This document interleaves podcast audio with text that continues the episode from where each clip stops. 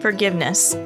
Ephesians 4:32. Be kind and compassionate to one another, forgiving each other, just as in Christ God forgave you.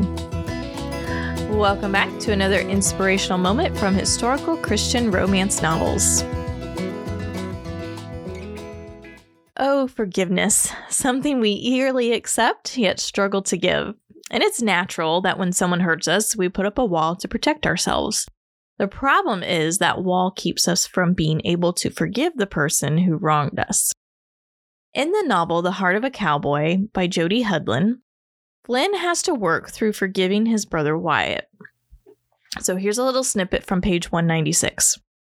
Flynn pushed aside the bitterness toward his older brother as he'd done earlier when he'd been praying. Maybe it was time to let bygones be bygones which is hard to do, right? But I will say if you finish reading that story and then the rest of the books in the series, you realize Flynn being able to forgive Wyatt allows them to develop a stronger relationship as brothers and they're kind of like the leaders of the family so then it also just strengthens the family as a whole. So remember in Matthew 18 when Peter asked Jesus how many times we should forgive those who have sinned against us? And um, I'll be honest, I've asked that question myself, but the answer's right there, right? Jesus replied by saying, I tell you, not seven times, but 77 times. And when I read that, I go, ouch, because it is natural to hold that grudge and not dole out forgiveness, even though we eagerly accept it. So it seems like a tall order, especially if the same person continues to hurt you over and over again, right? Forgiving someone, though, does not mean you give them your trust again.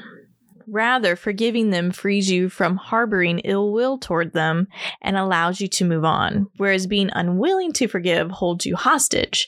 So once you forgive someone, you could be wise in how you interact with them in the future, right? Especially if it's the same person repeatedly doing things that hurt you. So I'm going to leave you with this thought. Holding on to bitterness hurts you and does nothing to the one who wronged you, yet forgiveness sets you free and blesses the one who hurt you. Thank you for tuning in to my inspirational moment from historical Christian romance novels.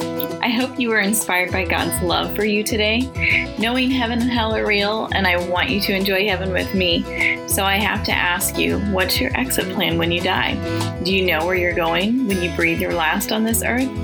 I can tell you, I know my next breath will be in heaven, face to face with my Savior Jesus Christ, because He bore my sins and your sins on the cross so that we could join Him in heaven. All we have to do is accept His free gift of forgiveness and choose to live for Him. If you're ready to take that step to secure your exit plan, then I invite you to join me in this simple prayer. Dear Lord, I know I am a sinner, for man is not good apart from you. I thank you for bearing the punishment of my sins on the cross, and I ask today, Lord, that you would forgive me, wash away my sin, and make me new in you.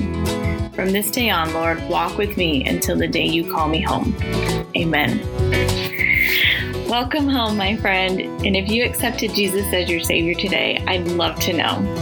Leave a comment below this post or email me at literaryscape at literaryscape.com as I would love to pray for you as you begin this amazing journey with God. God bless and see you next time.